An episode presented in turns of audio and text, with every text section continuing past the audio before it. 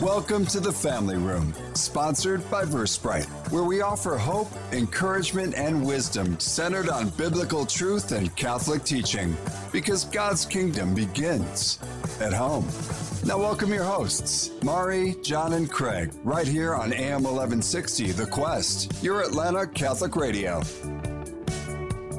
Welcome into another week of the Family Room. This is Craig Wiesmeyer. I'm here with John Gordon and Mari Cleveland. Hello. Hello. So let's talk a little bit about our show today. yeah. I'm throwing it to you, Mari. Oh, you're gonna throw it to me. Well, we've got an amazing story of hope and of God. I think that's the That's it. That's it. It- It's it's it's. God. It's all about God. It's- it is. and It's that's hope who our God. guest. Amen. He, he continues to claim it's all about God. I love that. This will be a living, breathing a version of Romans eight twenty eight. Ah, Right. All things- All things happen. for work good. together Yes. for good Yes. for those who love God who are called according to His purpose. I love that verse. Perfect. Okay, since we're already quoting scripture, why don't we throw it to you, John, and ask you to open us in prayer? I'd be glad to do it. Let's start in the name of the Father, and of the Son, and of the Holy, Spirit. Amen. Heavenly Father, thank you for this day. Thank you for these people. Thank you for this opportunity. It is amazing, absolutely stunning when we stop and think about all of the mess through which you walk and through which we are pulled to land where your heart desires us to be, and that's just squarely in your heart, squarely in your care, and and under the the perfection of your providence. And today, Father, we just ask you to open our minds and hearts, those of us here in the studio and those of us listening, that we might see and hear and what we're about to experience. Your call, your everlasting call to us, your passionate call to us to please come and spend eternity with me. Father, we ask all these things in Jesus' mighty name. Amen. Amen. Amen. The Father, the Son, and the Holy, Holy Spirit. Spirit, amen. amen. Amen. So our guest today, we just alluded to, um, he um, praises God for everything that's happened in his life, and his story is one of just beautiful redemption and hope. We have Phil Nagel with us here in the studio. We're so thankful for him to come. He's he's a supporter of the Quest, and we are so thankful he's on the radio with us today. Um, he is the CEO and founder of First Pro. It was originally he and his wife founded it here in Atlanta, Georgia, um, but they are currently an IT staffing staffing company with offices in Philadelphia and Boston now, and primarily um, they're a Christian based company, and, and that happens in a lot of really cool, mighty ways that we'll hear from Phil about. But Phil, welcome into the family room. We're so happy to have you with us. Thank you. I'm glad to be here. So as we start, Phil, I know when we were talking a little bit before the show, again, faith journeys are a big deal. Like people like to hear what we brought you bring to the table. And you know, you said you were born and raised Catholic, but can you walk us through your faith journey a little bit? You know, talking about how your family was growing up, and then maybe where you've encountered God along the way. Sure. I was raised in South Florida and uh, came from a big Catholic family, and we had six children, and uh, uh, we were devout Catholics. And my grandfather uh, was one of 12, Wow. Wow. and he was the only one. Uh, all of his brothers and sisters became priests and nuns, Oh, wow. All of them? all of them, Wow. except for him. Wow. And Well, so- thank God for him. Yeah, yeah. yeah. And so we were brought up in a pretty uh, uh, the basic cradle Catholic situation. That's pretty amazing, though. I I mean, what what kind of I guess great grandparents you had that would lead eleven children to become Priests and nuns. religious? yeah. Yeah. I mean, it's it's interesting. You talk about how sin can travel down on a family, but here you're talking about blessings. Yeah. Even though you may have gone off the rails a little bit in some of the things that happened to you, God was still there leading you behind the scenes. Yeah, yeah. And I'm thinking about all those priests and nuns praying during all the times of things that happened in your life. A lot of things which were out of your control that happened, um, just because of the time of history that you were coming up and everything. Yeah. But all those all those priests and nuns also praying for you along the way. That's beautiful. I didn't realize that. And as we start to get a little deeper into your story, all that comes into play Yeah. now suddenly, and you understand why you were able to do some of the things that you were able to do. So it hasn't always been just like a little slice out of the perfect uh, Catholic life walk for you, Phil, right? There were some days and times that were a little bit darker. I guess give us the Reader's Digest version. It's not the typical faith one. No, uh, in my childhood, from zero to thirteenth, we we had one big cross uh, when I was about fifteen years old. Uh, my brother and I were uh, in a, a in a terrible bike truck accident, and uh, my brother fell off his bike, and the garbage truck knocked him down, and I'm sitting there hearing him scream for help, and the back wheels ran over his head, and uh, that was a traumatic event. Imagine. and that was a cross for the family to carry. And so that was a, a, a center point of which direction every member of the family went. Mm-hmm. Mm-hmm. Yeah. No 15 year old should have to witness mm-hmm. something like no, that. definitely. And there was also, I think you said there was a little bit of addiction in the family, maybe some alcoholism that you had to. Yes, we uh, it, it was my my parents were were uh, were alcoholics, and so the the six children uh, had to live in a dysfunctional family, mm. and uh, we pretty much survived ourselves. They they they they were very good parents as far as going to church and stuff, but we never knew when the devil was inside them, right? And so uh, we became close six kids. Yeah. Yeah, no. And when you know, and you think about um, when you were growing up, and to some extent for some people today, you went through a huge trauma at 15, and yet there wasn't any. Where's the school counselor? Where's somebody helping you get through something like this? So that was one of those crosses that you just put on your back, and you started to carry along with you as you continued to work really hard and um, survive. Yeah. That uh, that I was born in 47 I'm 76 years old that occurred in 62 and in 62 the, the society hadn't gone that far for counseling Yeah. so the only thing counseling we received was the Monsignor would come over to the house and pretty much as we look back on it you were pretty much told to uh, tough it up Yeah. and yeah. so you were on your own. So mm-hmm. all six kids had to had to figure out how they were going to handle this journey going forward. And the other issue was our, our, the parents just went more to the alcohol. yeah. Right. So Yeah. we were on our own again. Yeah. Yeah. It's a tough way not to be able to process your emotions. And I think you had said, even in that process, your sister, you guys had a paper route, and your sister was like, let's jump back on the paper route. That's what your brother would want you to do. And I mean, I'd have been under a bed, like whining and crying and been I like, no know. way in the world I'm going to do that. But yet you did. Yes. She woke us woke me up the next morning at 15 and she was 16 and my brother that was just died 18 hours ago and we went and delivered our paper. Mm. But God was there that day mm. because when we went to pick up the papers the, the a big picture of our brother was on the front page mm. and it was very hard.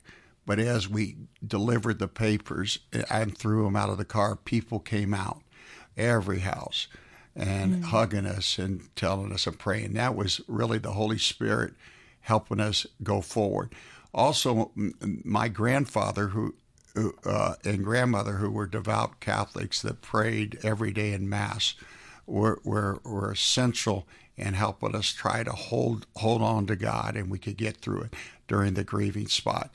So even though our parents were lost, mm. my grandparents that had that, that had that supported us. And you had a communion of saints. You shared with us that you had all these family members who were priests and Yeah. nuns. And Phil, we were talking with another guest just not too long ago, and we were talking about the idea of the weed in your garden that just can't be killed, right? You can spray it and, and do all kinds of things to it, and it goes away, and then all of a sudden it springs back up again, and it's and it's right there. And and I hate to think about God and our faith in the form of a weed, but we were talking about once those seeds are planted, and you had the power of these family members praying, and even neighbors, as you said, people come out and you saw the Holy Spirit. That that what got planted couldn't be killed, right? And and you'll you have a story that says, yeah, I got more to show you that it, it wasn't even close to getting killed, right? Correct. But I think the thing to remember is we were young plants, mm. meaning that my sister was 16, I was 15, and, and you know, 13, 12, 10, you know, so I mean, so so you're you're you're 100% correct. But we were still growing. Mm-hmm. So we, we had to we had to face God's crossroads and, and decisions young. Yeah. You definitely Yeah. did. Yeah. And no, that's that's tough, and I can see that it still gets to you. So, yeah, they didn't end there though, right? You know, that was the age of Vietnam, if I'm not mistaken. Correct. and you had some experiences in Vietnam that I hate to say piled on, but made Yeah. made that hurt even more difficult, right? So, without going into a lot of detail, can you just kind of talk quickly about uh, Vietnam? I'd rather not at that at this stage. Yeah. Okay. Yeah. I, I would. I'd rather you know. Uh, But you saw some tragedy. You saw some things that you should never have been able to see. It's sufficient to impacted say it was a Let's classic that. Vietnam Yeah. scenario, Right, right? Class, right. and there, there's nothing good that came that Yeah, came and I out think our listeners, those who are um, of an age who were around during Vietnam or who had parents or whatever, they know that there were things that happened that um, created People scars. brought back yeah, the scars people- and the a hurt lot of and the a pain lot that of pain. Yeah, you couldn't get rid of Right. on your own. Right. So when you um, when you came back, obviously you come from this family. You've got a lot of people praying for you. You've learned how to work really hard. Um, you've had these some pretty tragic situations happen. What happened next? What where did you go? Because obviously you're a hard worker. You um, want to keep on going. And uh, what happened next in your life? I uh, uh, went back and at- worked and attended the University of Miami, okay. and I, I, one of my friends let uh, uh, got married young, and his wife, and we had about an 800 square foot house in Boca Raton, Florida, and I slept on the patio. Oh wow. and I would work 40 hours a week cutting grass and planting. And then I'd go to school Tuesday, Wednesday, and Thursday. And uh, really, uh, uh, and of course, I was in close contact with my brothers and sisters and everybody. And so continued on, uh, uh, getting up on a positive basis Yeah. and uh, moved forward and uh, stayed in the church. Uh, but the sometimes the pain would be rough, Yeah. and and and then I was introduced to uh, marijuana and grass at the University of Miami, and found out that when you did that at night, the pain went away. Yeah. You giggled, you laughed, and uh, and uh, and so that's what I did, and then uh, but continued to function very well. Graduated from the University of Miami, and and and moved forward. Yeah. And I think a lot of people do. That's where they find other substances, right? Is when they go off to college. Yeah. I was just going to ask, so you're still going to mass and things like that during that period of time? correct. Okay. Yeah. So still, right, connected to God, even though you didn't necessarily feel it or you didn't, whatever. There's just staying committed to that. Yeah, oh, Still had a benefit, even though. Yeah, correct. I, I love that too, though. So, folks, if you're just joining us, we're in the family room. We're here with Phil Nagel. Um, Phil is the uh, CEO and, and founder of First Pro Recruiting. But we're not talking about recruiting per se. it's a pretty amazing uh, walk. And, and we have a chance that we have a little peek, you know, from our conversations with Phil's. But we're kind of talking about this whole faith walk piece, Phil. So you you you found a thing that most of us find, and I can say us because I'm pretty sure that I qualify in that. We find a way to self medicate or to do something that takes the pain away from whatever that pain is, right? And so, I think in our conversations earlier, you said, well, so you just said, you know, it makes you takes the pain away. You laugh, you giggle, you're good. But I felt like there was more coming behind that. That that wasn't going to be enough to take all the pain away. Is that right? as I look back on my life, I look at this point in my life where God gave me a cross, which we just discussed. Mm-hmm. Mm-hmm. And the road had a left and the road had a right. And now, if I had taken the right wa- Uh, and and found through prayer and other things that uh, to to to recover, mm-hmm. but I I sinned. I took the left. Mm-hmm. Mm. And so off I went on the left. And and and when I first took the left, you know, I still stayed with God, but as I got farther and farther down the road, He became more and more distant, mm-hmm. and He became more and more distant, and the journey went for about uh, 18 years until a big boom occurred, and so uh, it, it- towards the end, I had lost God at 35 to 40, I had followed the wrong path so long, I wasn't going to church. Yeah. I, I, I, I had found a new God, I thought. It was drugs and alcohol. And, and each year I got farther with that and less from that until uh, an event occurred when I was 40, which was some, how many years is that? 20 years later. Mm-hmm. So I survived. But if I would analyze my life, everybody has problems. I have problems. You have problems. And God gives you a choice left, right, center. And the devil tempted me, and I followed. Yeah. But interesting in that whole process, though, you had a lot of success, right? Business success, you had money, you had a lot of those things. You had uh, kind of a bravado, you know, I'm I'm Phil and all those things. What was it like living in that? It, it was living. It, it, you are 100 percent correct. I was very successful on that 20 year journey by on the earthly reward. Yes, right. Yeah. So so so somehow I was very successful in obtaining the earthly rewards and earthly praises and earthly successes in business and stuff. And each time I got that, I, I looked back and said, Well, I'm not sure I need God as much. Mm. You know, maybe maybe I had that confused. Mm-hmm. Yeah. Yeah. And so so the devil had got a hold of me so bad. And I yes, I was very, very successful in business. I was well known, had a lot of money, but the more I made, but then something happened. I realized I wasn't happy. What it, it didn't mean anything. So, So- what, what happens when that realization came to your mind? You want me to say uh, the, the well, well, Well, you're comfortable saying. Yeah, okay. When I was 40, I was happily married with three kids, and my wife kept asking me to, to not use drugs, but I couldn't stop. Mm.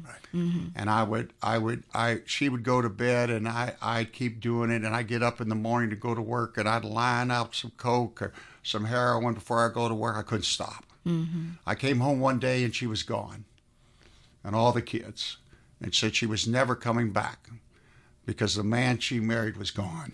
Hmm. Okay. I loved my wife. I loved my kids. And now God was giving me another chance. Left, right, or where do you want to go? And I chose to go to treatment and try to see if I could walk with God. Praise God. Yeah. Amen. That is the love of the love of a good wife, right? Yes, ma'am. Because that takes a lot of courage to be to do that. And I, I've known people who couldn't do that. They they couldn't walk away, but that's what it took for you was to, for her to do that, and that's a beautiful story. So I think that what's so amazing.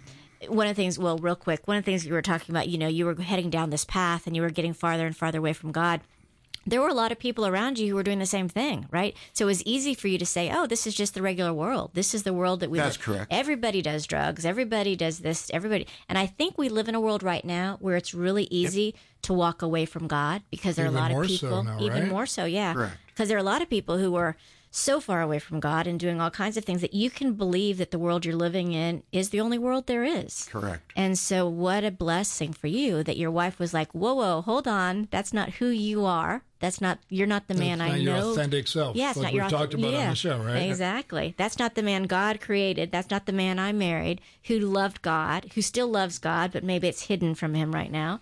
Um, so when you did choose to go to treatment, that's it sounds like where maybe God showed back up in a big way for you. Can you share a bit about that story? That's such a story of hope. Yes, uh, I went to treatment. Uh, I was uh, for five days. I was put in against my will because I was harmful to society. And for the first two or three days, uh, I had been on heavy drugs, so I was on heavy antidotes, and I was not very. Uh, it wasn't very good or comfortable, mm-hmm. and I refused to cooperate. And uh, and on the third morning, I was in a cell, and I looked out and I saw a light, and I stared at the light, and the light said to me, "You're a drug addict. Hmm. You're an alcoholic. You've gone the wrong way." And I remember looking at it and I said, Well, wait a minute. I'm not a drug addict. All my friends do this. Yeah. I, we all do this. I'm not a drug addict.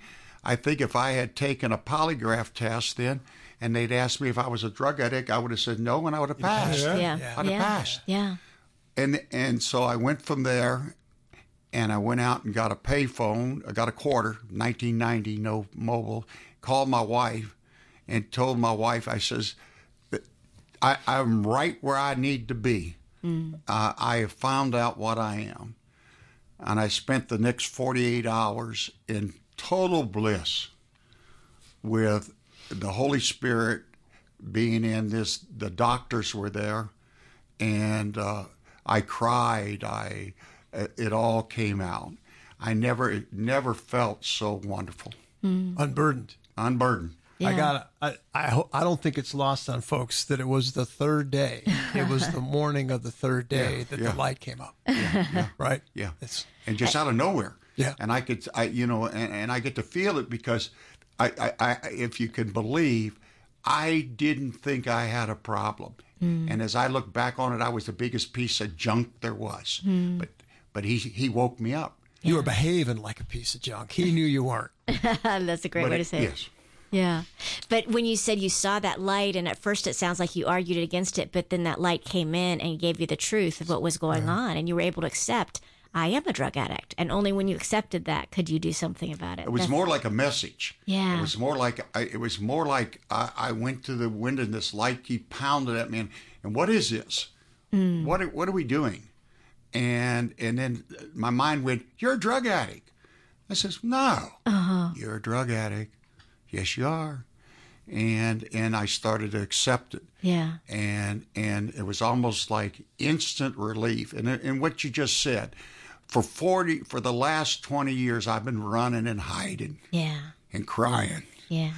and switching, and for right then, if I would come clean with God, it all went away. Wow. It all went away. Mm. It all went away. So that God, who you started, you told us a few minutes ago, maybe I don't need this guy, suddenly came rushing back, and the whole time, the distance between you and God was a move on your part, not on his. No, he was always there. The whole 20 years he was there. The whole 20 years he was asking. I just wasn't watching. Mm-hmm. I just wasn't responding. He never left. Yeah. I just didn't want to watch. And finally, I watched. And he gave me instant bliss. The bliss he gave me, it was gone. You know, I didn't have anything, but I didn't have any worries. You know, it was just, it was that. I went from that room to call my wife and tell her, don't get me out of here. This is where I want to be. And the next two days in that treatment center were, were the best there ever. I can't explain the joy it, it that occurred. Hmm. What a great testimony to, you know, oftentimes we feel like God's abandoned us when we're down these paths. And Yeah. again, you what a great testimony, Phil, of the fact that He's always there. Even if I walk away, He's still there. He's behind you. I don't get that far away from him because He's right there with me. And the other thing, what you said, it, Mari, was truth Yeah. right? The truth. God enters in with his truth, even if it's to reveal, Phil, let's look in the mirror. What are you dealing with? What are you? But he didn't say it in such a way it doesn't sound like like you're a piece of garbage. It sounded like he more said like, let's admit what you've got. Let's admit your problem. But at the same time, I love you, brother. Mm-hmm. I love you, and I want to take that pain away from you. Yeah, the scripture that's hitting me is there is therefore no condemnation for those who are in Christ Jesus. So he didn't come to you with condemnation. Doesn't sound like He it. came to you with love and he offered you bliss. And I'm thinking what I heard in that was the amazing healing that happened. Even just in the tone of your voice, our listeners can't see your face, but your face, I can see you reliving that. And he was healing you. He was healing you. Now, there was still obviously some things that happened to you physically that had to be healed by the great people where you were, but he was healing you. And for you to spend two days in a treatment center in, ble- in bliss, that was such a profound spiritual healing. I think it's also a message to anybody struggling, though. It is. that you can go to therapy and you can go to a, you know go go to drug rehabilitation. You never really fully healed until Mm-hmm. God you allow God to enter in and do that healing. And it sounds like when you say bliss though, with that with that smile on your face, Yeah. I mean that's an incredible word. yeah. It was blissful. Yeah, it was incredible. Yeah. It also makes me think of reconciliation because I have, um, you know, I know people who have talked about have go, going to reconciliation and sharing something with the priest who's in persona Christi in there of something that's just been burying them that they've been in such darkness and, and hiding from and everything. And as soon as they were able to bring it into the light and offer it in reconciliation and allow the healing of god in that moment the the relief that they found found the healing the bliss and i think we don't think about that we think of reconciliation as punishment it's not at all no, no yeah in in the whole the whole trial i thought where you might be going craig is just the whole thing that there's got to be a real there's got to be a breaking point right mm. and so don't don't be afraid of the breaking point. Yeah. Get through it knowing he's on the other side. We're not going to have enough time to get in it, but don't let me forget this because Phil, you shared with us one of the reasons why you feel you were successful in the whole rehabilitation process, and it's it's I think it's the center point for the message of hope, and so maybe that's just a great teaser um, that we can hang on to as we as we you know head toward the the bottom uh, of the hour here. But um, I, I just think the message of the difficulty rightly received always produces fruit. Right? right, yeah. So when we come back from our break, we're going to hear more of Phil's story. He's so graciously sharing with us. Um, but we're also going to get to hear, and this is what's so fun to me, is that that God calls you into new callings. He calls you into new purposes, and He calls you to be hope for the captives and just helps help him set the captives free. I mean, we are called. That's our mission: is to go out there and to be hope for those people who are um, hurting and to help set captives free. And Phil has got some beautiful stories of how he has done that because of the freedom that he found um, through just this joy in, in God and handing his his life back over. And I love Phil tells us, and he'll tell you, you'll hear it after the break. It, when people come to thank him, he goes, "Nope, it's not me, it's God." and so your humility is beautiful, Phil. So we love that. We'll be right back inside the family room in moments. Sponsored by Versprite on the Quest. In today's world, cybersecurity is critical for your business. Award-winning Versprite provides solutions to protect your company from hackers. For protection now, see versprite.com. That's V-E-R Sprite.com. The Quest thanks Versprite for their support. The Quest presents Pro-Life Minutes. Think of the most famous unplanned pregnancy. Mary, a poor unmarried teenager, accepted God's will for her life. Her unplanned pregnancy brought us the Savior of the world. Just as Mary said yes to life, the mothers of Tim Tebow, Beethoven, Nick Cannon, and JP2 all rejected abortion for their child. Yet all of them have impacted the world through their lives. To the families feeling burdened by an unplanned pregnancy, have faith in God's plan. All babies are made in the image and likeness of God. Let every child be born, for the birth of every child changes the world. Let's show the world that every life matters by speaking up for life at every opportunity. For more homegrown wisdom, visit thequestatlanta.com. This is Father Kevin Peak, a priest of the Archdiocese of Atlanta, and this is my favorite prayer, the breastplate of St. Patrick. Let us pray. Christ be with me, Christ within me Christ behind me, Christ before me, Christ beside me, Christ to win me, Christ to comfort and restore me, Christ beneath me, Christ above me, Christ in quiet, Christ in danger, Christ in hearts of all that love me, Christ in mouth of friend and stranger. Amen. This is Lisa Popcak from More to Life. Catholic radio changes lives. It's for you, with you, every single day. Whether you're rejoicing over something and you need a community to share that with, or you're struggling with something and you need a community to support you. We're here for you every day to teach you about your faith and to help you live it. This is your home, and we're always here for you. Thanks to our friends at EWTN, our programming is provided free of charge, but this station has other expenses that must be paid to keep the doors open and the lights on. Support of your local Catholic radio station helps keep shows like More to Life available in your area. No matter the amount, your gift works to make a difference for you, for others, and for the future of Catholic radio. Please prayerfully consider making a gift right now. We'll talk to you soon. To donate, log on to thequestatlanta.com.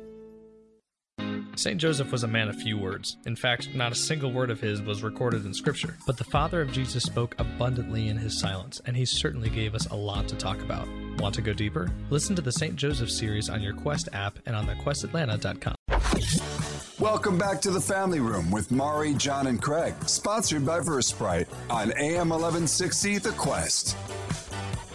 Welcome back into the family room. As you heard, we are with our guest, Phil Nagel. Um, and as we said right before the break, Phil's got an amazing story of redemption, of hope, and he shares this with so many people.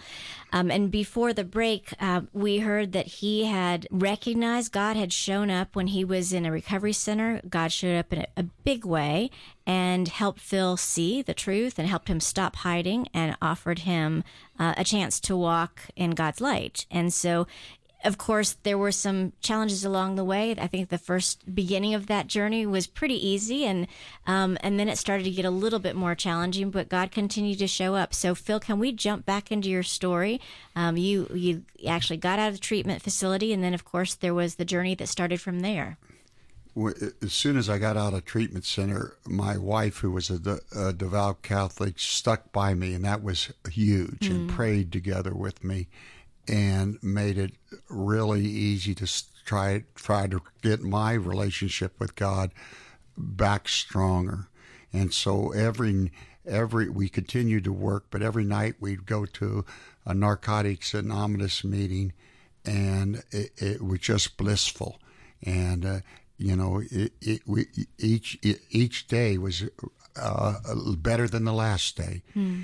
And then one day I went to uh, about three or four months, uh, or about 90 days or 100 days in, uh, a man appeared to the meeting and uh, he broke down and cried. And after five years, he went back out. He'd been out for a year and it, he just made a mess.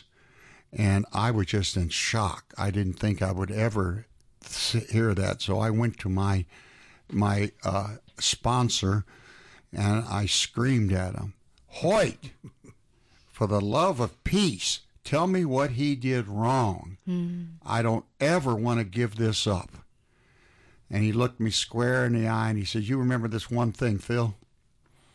You go find God and you hold on to him. Mm. Don't ever let go of him.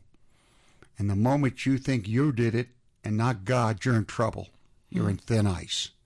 But if you hold on to him and you pray, you'll grow and you'll make this journey and that stuck like a, a tattoo on my heart.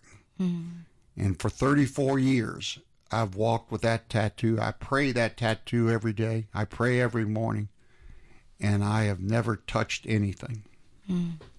And you know, and that's one of the miracles. I think you mentioned even that the people where you went through your recovery said they had never seen anybody who had been um, as addicted to heroin as you were at the time, who was a, were able to do that to go no cold tur- yeah, turkey, no, no relapse, no relapse. That's amazing. What a miracle. I, I know that there's more, right? So you made the commitment that God who was so far away, you went back and found him. He actually found you. He did it there the whole time.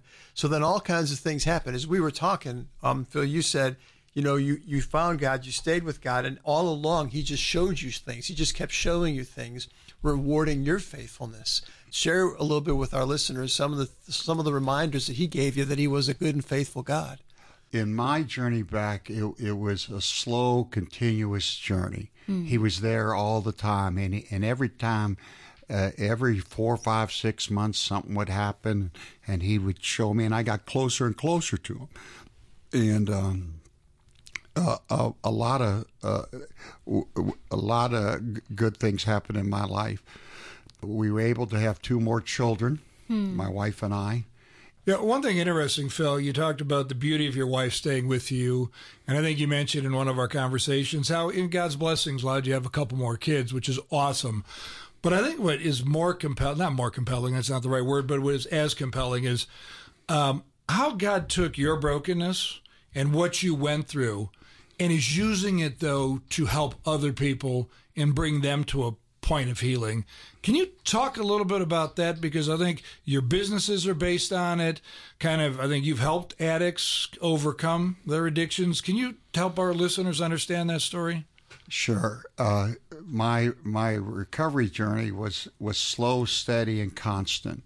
And so I, I would do it one day at a time. I would pray, and God would put things in in front of me. And as I became more and more uh, s- sober, I would see things that I didn't see before. And so I would be able to go to an NA meeting and I would see a guy that was broken and I, I, I would, and he needed some help. And at the beginning, I'd say, Well, I'll give you a job. And so I would give them a job. And, and, uh, and uh, a lot of those people are still with the company. That's amazing. 26 years. They've helped people. So basically, what what I was starting to see God was doing, if I if I prayed and I was thankful and I lived a day at a time, but I had to keep my eyes open because it's all around you.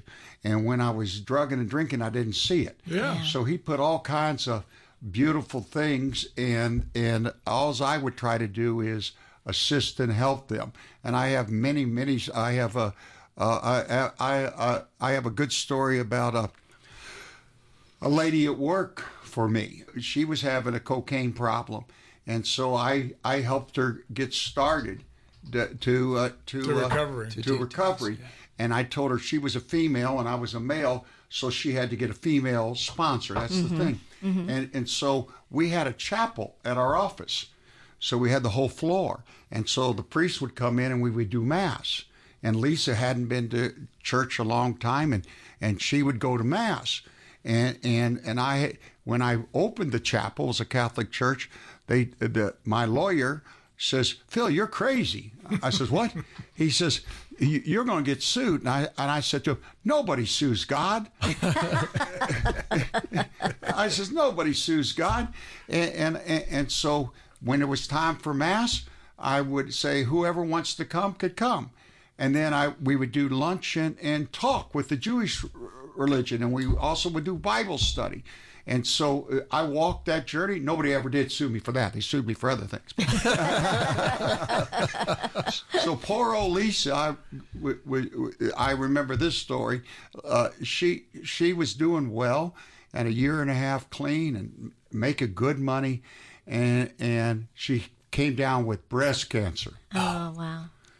And so she went and had the operation, and uh, she didn't take chemo. But so she came back to work. She became close to Father Peter and at the Mass, and she was now back in her Catholic church. And then six months later, the cancer came back through her whole body and uh, she went. She left work for three, four months, and then she had to go to hospice. And she was in hospice to die at 41. Wow. And so I got Father Peter, who helped her find religion, and I says, "We got to go pray with Lisa." I and I said, "I don't ask you anything. We got to go." Phil's a doer, by the way. If you can't tell. and, and so we went, and Lisa was in the hospice over in Lennox Point, right next to the, the room my father was in four or five years ago that died. And we prayed, and we prayed, and the other priests prayed, and we came back every day and we prayed. And, and I kept telling them, now, when you're in this hospice, there's no tomorrow. I mean, on this earth, Yeah. Mm-hmm. two doctors have signed. So we came back on about the seventh or eighth day, and Lisa and I were close from a business thing. And she says, Phil, I'm going to Jacksonville to die with my parents. I, I want you to do me a favor. She's 41 years old. She says, Can you take care of my son and, and uh, uh, watch out for him? I said, Sure. And she says, I'm going to leave tomorrow morning to go to Jacksonville to die with my parents. So Father Peter and, and Father David Dell, they prayed with her for a couple hours. We said goodbye. I came back in the morning, hugged her, and off she went to Jacksonville. We talked once a day. We de- we sent emails, and uh oh, one week became two weeks. Two weeks became four weeks. Four weeks became eight weeks. I said, Lisa, what are you doing? And she says, No, I'm just praying to God. You told me, Father Peter, you did. I said, I'm getting Father Peter. We're going to come down to Jacksonville and pray with you. So off we went, Father Peter and Father David. And we we went down and prayed with her in Jacksonville. Met her mother. Had a wonderful. Went back to Atlanta. It, life goes on. Two months, three months, four months, one year. I can't believe it.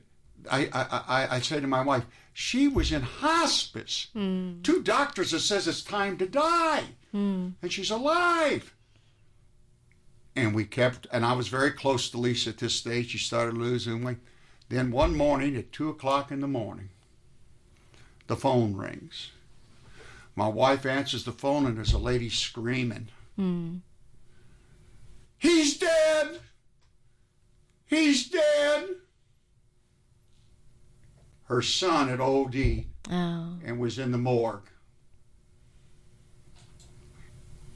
And, and, and, and she said, Phil, would you go down and identify him tomorrow? He was 17, 18 years old. And I told her, I says, Lisa, Lisa, Lisa, I tried. He'd come some, but then he wouldn't show up. In this program of drug rehab, it, you the person has to come. I can't do it. Oh, I'm sorry. And here's my friend that was in hospice, just tortured. Mm.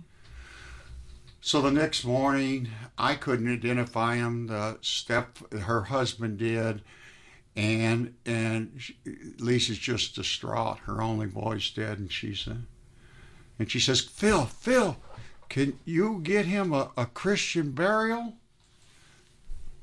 Because he wasn't going to church. So I called the legionaries and I and I said, "Okay, guys, I'm gonna I'm gonna pull one on you. You're going to say I'm going to put them in that community uh, uh, church, non-denomination church up there by the cemetery. And I know you guys can't, but you can say our fathers and prayers. Now you owe me one. You owe me one. I don't ask for much. They said yes. So a day or two passes, and uh, uh, I head towards the. I'm going to meet Lisa, which I haven't seen in, in six months at the at this place, and my wife and I drive and show up. And back then, I always wore coat and tie and stuff. And I told my wife, I have no idea how many people will be here. And, I says probably 20, 30, 40, you know. Well, we'll it'll be fine. We turn the corner and there's a thousand. Oh my word. All the Riverwood students. Oh my gosh. Mm. You know, he played the guitar, they were there. I get out of the car, and because I'm the only one with the tie on, they think I'm the minister. and so I, I get on the phone, I call for, you get over here right now. so he comes over here right now. There's going to be a good punch. And so we sit in there for the ceremony, and Father David said to, to the crowd, standing room only, I met Lisa three and a half years ago in hospice. And today we're burying her only son. Mm. Now, now the finish of the story is a year and a half later. I'm in Philadelphia with my son and his to go to a Philadelphia Eagle playoff game. We have tickets. It's cold, December. We're all ready to go. The phone rings.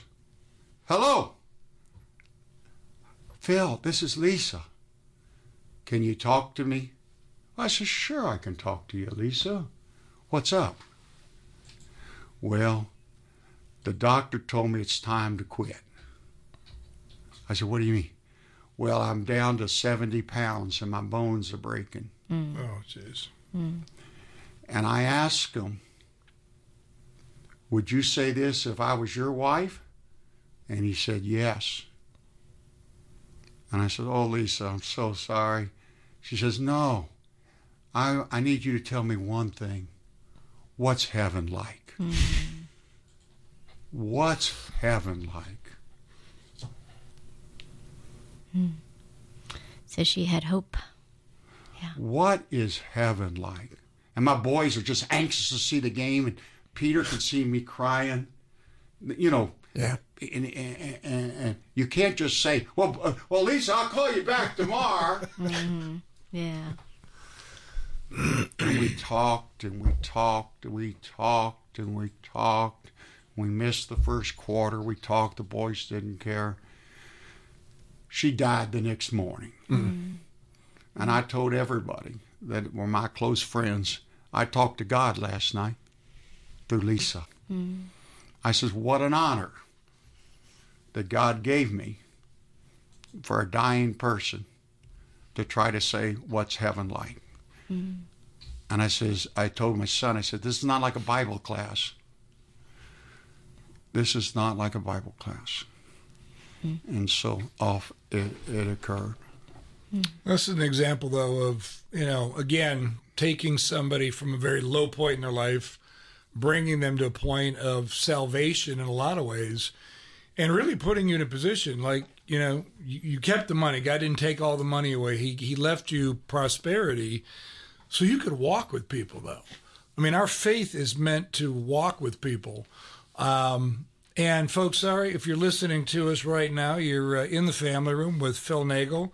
We're talking about amazing story of um, salvation, redemption, and how God uses us in those circumstances to walk with people and love them. And, and really, what I'm hearing is you were Christ to these people and you were bringing faith to them mm-hmm. that you know when the world was like your life's over your prayer you're bringing other people into prayer. You know here's somebody dying of cancer and by god's grace and your your love and your care lived three four years longer than they were supposed to. Because god had a work to continue to do right you know in the despair of our lives god has a work to do and i'm imagining he's still using you at 70 would you say you were 76. 76 Yeah. he's still using it Yeah, I love the fact that you remind us to keep your eyes open, right? When you were in your addiction, you were only focused on yourself. You couldn't see anything else. But as soon as you came out of your addiction, God started showing you all around you these opportunities. And so there were opportunities both in the community, in the Narcotics Anonymous community. There were opportunities to help people. There were opportunities in your business, like you said, with with your friend Lisa.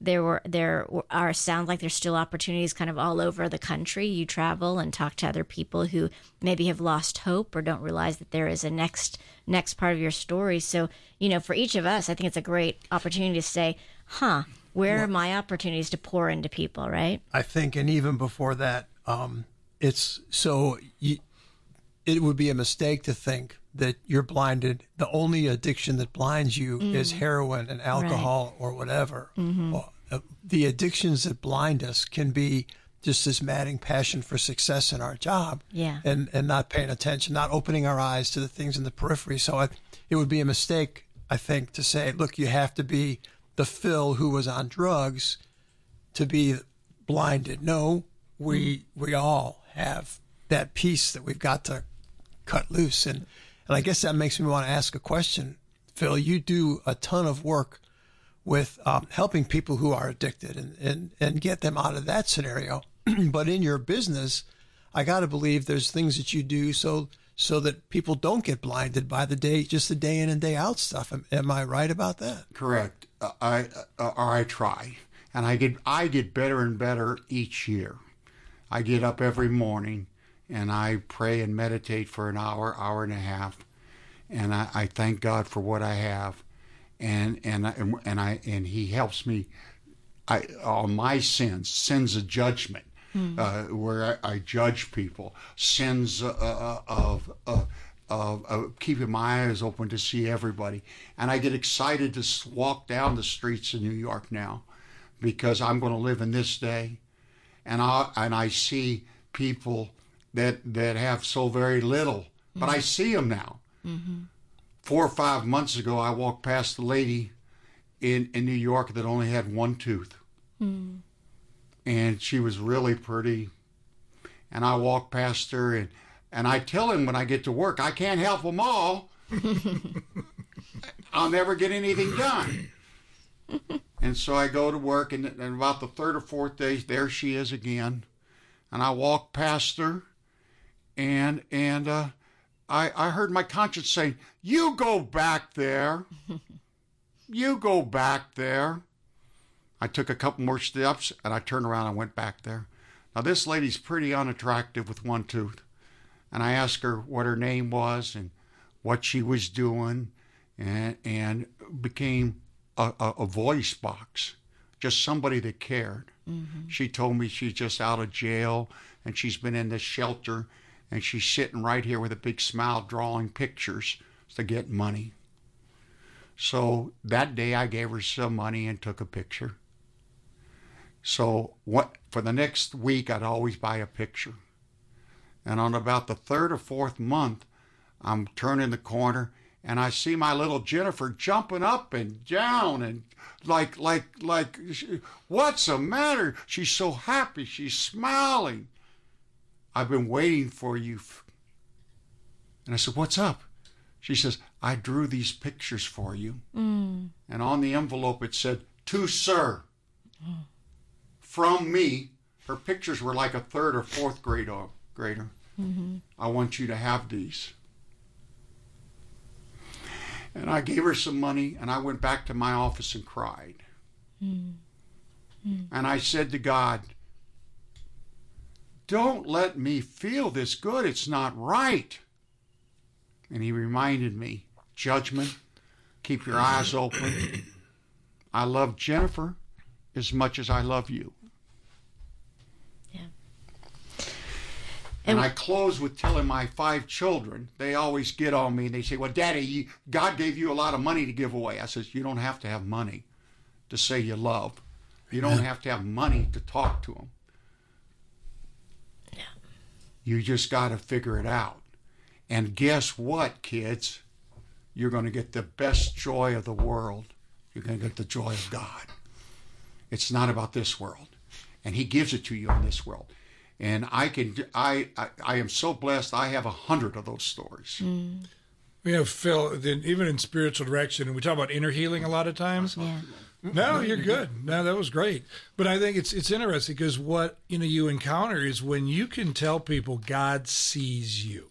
Yeah. Yeah. Their lives change because most people don't feel seen. Yeah. Most people feel left out.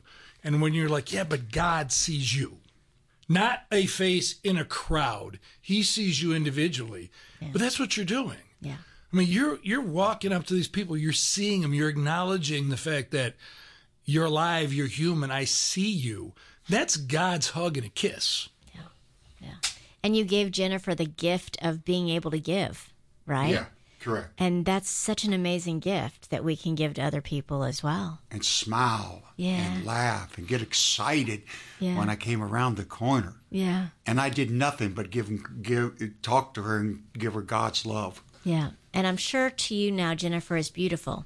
Even with one tooth, Jennifer is beautiful. she is, right? She is. Yeah. And I, uh, she yeah. Seeing how God sees. Yeah, you see how you see with God's eyes. She is. You know, what I love about your stories too is how your children get to see these things happen how they get to see that. So, um, whatever we can do, however we can, we we, we can share. do a mini series on on Phil's because you haven't seen all the stories he's been telling us. Yeah, we've got a real, we have a much better picture. Which is great. We can write a movie and, and and prompt you know Phil's life in a movie and capture all the stories. Yeah, yeah. So we're down actually just to our last half a minute or so with Phil. We've loved having you here today. Thank it's you. been an honor and a blessing Thank to hear you. your stories and to hear how God has redeemed you and given you the opportunity to offer His hope and His love to so many people. Um, Phil, would you feel comfortable um, praying uh, a closing prayer with us? Sure. Yeah, yeah. name of the Father, Son, and Holy Spirit. Amen. Amen. God, we thank you for all that you've given us and all the blessings and all the all the friendship and and we are so so glad that you are allowing us to share and carry your message to other people through our actions and not just our words. And I think, as Saint Francis Assisi said, uh, I, I, am going to spread I'm going to spread the Bible, but I'm going to I'm going to do it through my actions and not my words. Hail Mary, full of grace, the Lord, Lord is with thee. Blessed art thou amongst women, and blessed is the fruit of thy womb, Jesus. Holy Mary, Mother of God, pray for us sinners, now at the hour of our death. Amen. Father, Son, and Holy Spirit. Amen. Thank you, Phil, for blessing No us problem. today. Thank you. Um, and thank you, all of our listeners. We've loved having you here with us in the family room. Please be with us again next week here in the family room where we offer hope, encouragement, truth, and wisdom for families. Thanks for hanging out with us in the family room, sponsored by Versprite. For more info, go to thequestatlanta.com.